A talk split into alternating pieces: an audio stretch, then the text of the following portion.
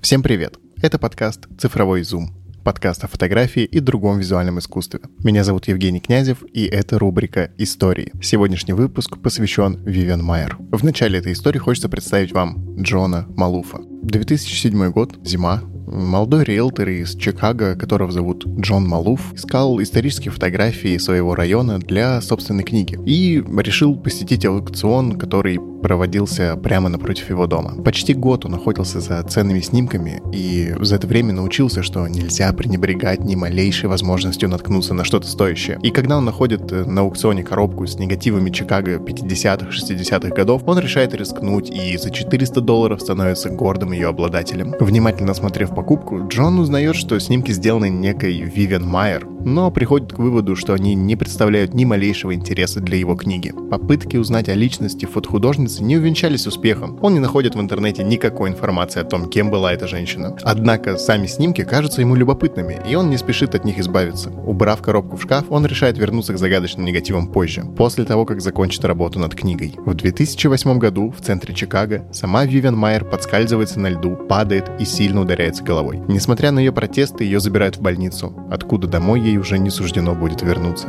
Состояние здоровья все ухудшается. Ей становится нужен постоянный уход, и Вивиан Майер отправляется в дом престарелых. Но вернемся к Джону. Спустя какое-то время он возвращается к снимкам и начинает сканировать негативы. И к своему огромному удивлению находит совершенно невероятные кадры Нью-Йорка и Чикаго середины 20 века. Яркие портреты, раскрывающие жизнь горожан, городские пейзажи. Каждый кадр практически произведение искусства. Джона охватывает любопытство и вдохновение. Он продолжает сканировать работы, общается с художественными художественными галереями и даже проходит ускоренный курс фотографии. В течение года Джон выкупает остальные коробки с негативами, проданные в тот день на аукционе. Потихоньку он начинает публиковать снимки в своем блоге. 21 апреля 2009 года в возрасте 83 лет Вивиан Майер, самая загадочная фотографка 20 века, умирает в доме престарелых, так и не узнав о том, что ее фотографии наконец-то увидели свет. Джон тем временем решает побольше узнать о том, кем была автор всех этих фотографий, и на этот раз находит короткий газетный некролог. Вивиан Вивиан Майер, гордая уроженка Франции и жительница Чикаго, последние 50 лет, мирно скончалась в понедельник два дня назад. Вторая мать Джона, Лейна и Мэтью. Свободная и родная душа, которая волшебным образом коснулась всех, кто ее знал. Всегда готова была дать совет, выразить мнение или протянуть руку помощи. Выдающийся кинокритик и фотограф. Поистине особенный человек, которого будет очень не хватать, но чью долгую и прекрасную жизнь мы всегда будем помнить.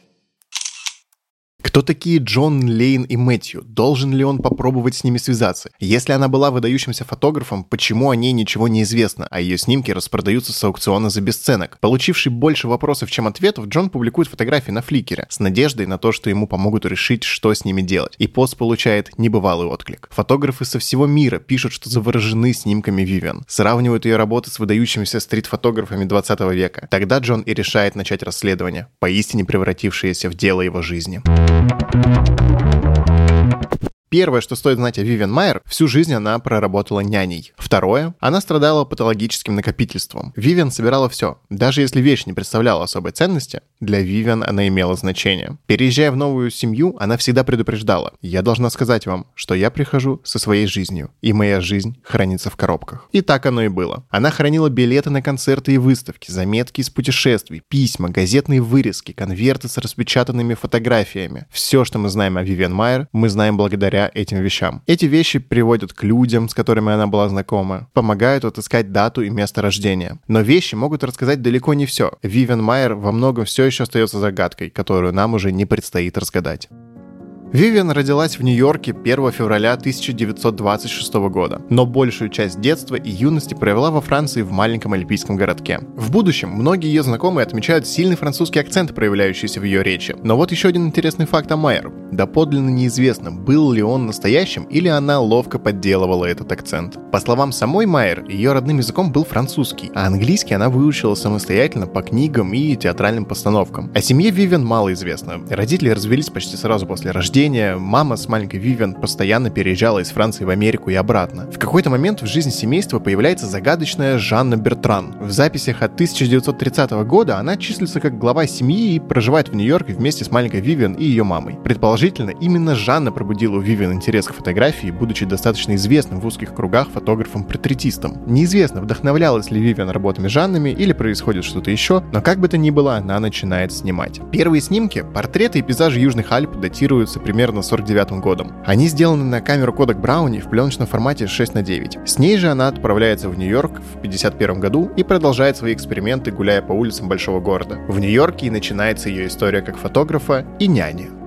Сама Вивиан рассказывала, что в первое время после переезда она устроилась работать на фабрику, но монотонная работа не только не приносила ей удовольствия, но и лишала творческой свободы. После неудачного опыта с фабрикой она решает изменить свою жизнь и устраивается на работу няней в свою первую семью. Дети сравнивали ее с настоящей Мэри Поппинс. Она была эксцентричной, чудаковатой, и это притягивало и завораживало. Вивиан была для детей близким другом, самым интересным взрослым из их окружения. Она целыми днями прогуливалась по улицам улицам города с фотоаппаратом и брала их с собой на свои приключения. Ей ничего не стоило отправиться с детьми на прогулку в самый бедный район, а чтобы исследовать город, она водила их на шоу, выставки и спектакли. Много времени они вместе проводили на природе. Дети выезжали с ней за город, на клубничные поля. Вивиан могла найти змею на обочине и тут же показать ее детям. И она много, очень много фотографировала. В 52 году она покупает дорогущую камеру Rolleiflex, и это становится огромным шагом вперед по сравнению с любительской коробчатой камерой. Меняется и взгляд Вивиан. Она все больше фотографирует людей, сцены из повседневной городской жизни. И ее камера — это идеальный инструмент для того, кто хочет скрыться. Чтобы сделать снимок, нет необходимости подносить фотоаппарат к глазам. Видоискатель камеры выглядит как шахта, в которую надо смотреть сверху вниз. Вивиан становится никем не замеченным летописцем города. Майер тяготеет к людям, которым не сильно повезло в жизни. Часто героями ее фотографий становятся бедняки, бездомные, невидимые для многих группы. Она чувствовала родство с ними и часто сама относила себя к низшему классу. Вивиан переезжает в Чикаго и устраивается на работу в обеспеченную семью, которая становится для нее самой близкой из тех, где она работала. Она становится няней для трех мальчиков, которые в конце ее жизни помогут ей уже не способной самостоятельно заработать, не остаться на улице и снимут ей небольшую квартирку. Они всегда будут отзываться о ней как о второй матери и с теплотой вспоминать годы, когда она работала у них в доме. Именно в их доме у Вивиан появилась собственная ванная комната, которую она переоборудовала в фотолабораторию и начала эксперименты по созданию собственного фильма. Вивиан Майер была очень скрытной. На дверях ее комнаты висел замок. Ни детям, ни их родителям не разрешалось бывать там или трогать ее вещи. Она скрывала свою фигуру под мужскими рубашками и длинными пальто, носила грубые армейские ботинки. По описанию одного из знакомых, она выглядела как работница фабрики в Советском Союзе 50-х годов. Она часто представлялась чужим именем, называла себя мисс Смит. Подписывалась всегда, используя разные вариации собственного имени. У нее не было близких друзей, она не говорила о своем происхождении или семье, и никто никогда не видел ее фотографии. Но несмотря на эту скрытность, Вивиан ничего не стоило завести беседу с незнакомцем на улице, спросить о его политических предпочтениях, узнать мнение о событиях, происходящих в стране. Она много занималась документалистикой, брала камеру, подходила к людям и записывала их разговоры. По ее фотографиям видно, что она умела расположить к себе человека, по-особенному увидеть его. Ее портретные фотографии сделаны не из-под тяжка. Видно, что люди охотно соглашаются сниматься. Вивиан была интересна жизнь во всех ее проявлениях. Она снимала и бедных, и богатых, и городские пейзажи, и уличные происшествия, и разрушения памятников архитектуры, и даже содержимое мусорных корзин. Вивиан Майер была частью жизни города. Ее художественный взгляд формировался не в изоляции от мира фотографий. Она посещала знаменитые выставки, ходила в театр. Во время одного из походов она даже сфотографировала Одри Хепберн на премьере фильма «Моя прекрасная леди». Вивиан была крайне интеллектуальна. Ее знакомые отмечали острый ум. Многие называли Майер очень сильной и самоуверенной. Она была социалисткой, феминисткой, кинокритиком и из той породы людей, что всегда говорят правду в лицо, какой бы она ни была. Так говорят о ней воспитанники. А о том, как выглядела Майер, мы знаем благодаря множеству ее автопортретов. И черно-белые, и в цвете. Чаще всего она ловила свои отражения в городских витринах, зеркалах ее комнат, окнах поезда, тенях на асфальте. Всегда разная, но никогда не изменяющая себе. Ее жажда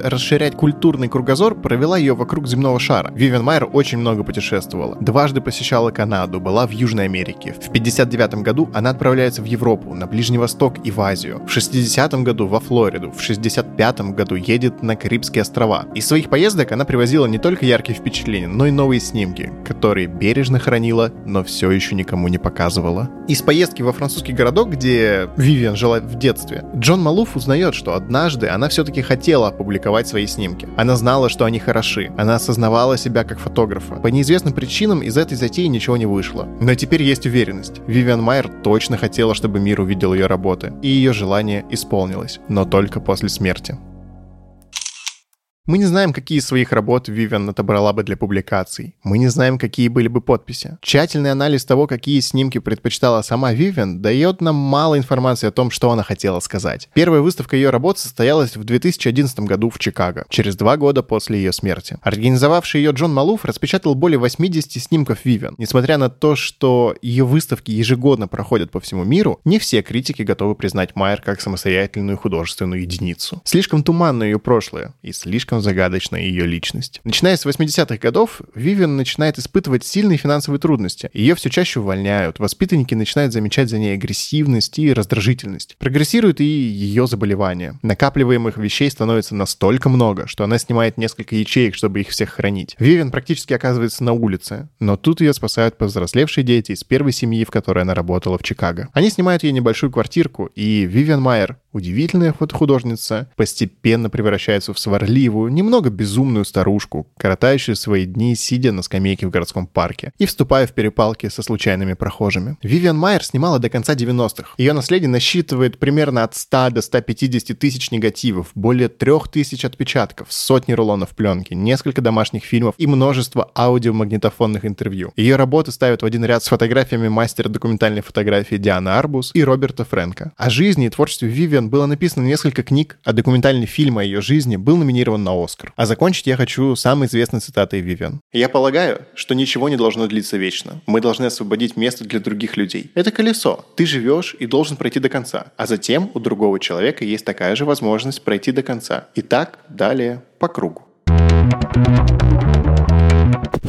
Ну и под конец хочется сказать, что эта история, конечно, удивительная, но не уникальная. В 2017 году в Пушкине, в Ленинградской области, был найден архив более чем из 30 тысяч фотографий неизвестной петербургской фотохудожницы Маши Ивашинцевой. Снимки, показывающие Петербург 60-х, 90-х годов, нашел муж дочери фотографа, когда разбирал ящики на чердаке. Вместе супруги начали публиковать кадры и рассказывать историю Маши. Она родилась в 42 году в аристократическом семействе. Все детство занималась балетом, отучилась в техникуме. И за свою жизнь поменяла множество специальностей. Долгое время была театральным критиком. Маша вращалась в такой творческой тусовке Петербурга. Ее связывали отношения с поэтом Виктором Кривулиным, а затем и с фотографом Борисом Смеловым. Из ее дневников мы знаем, что Маша считала, что ее способности по сравнению с дарованиями ее партнеров совершенно не стоят внимания. Именно поэтому она никому не показывала свои снимки и верила, что меркнет на фоне чужих талантов. Маша страдала от прогрессирующей депрессии и, оставшись без работы, вскоре угодила в психиатрическую лечебницу, где в 2000 году в возрасте 59 лет и закончилась жизнь фотохудожницы, которую называли русской Вивен Майер.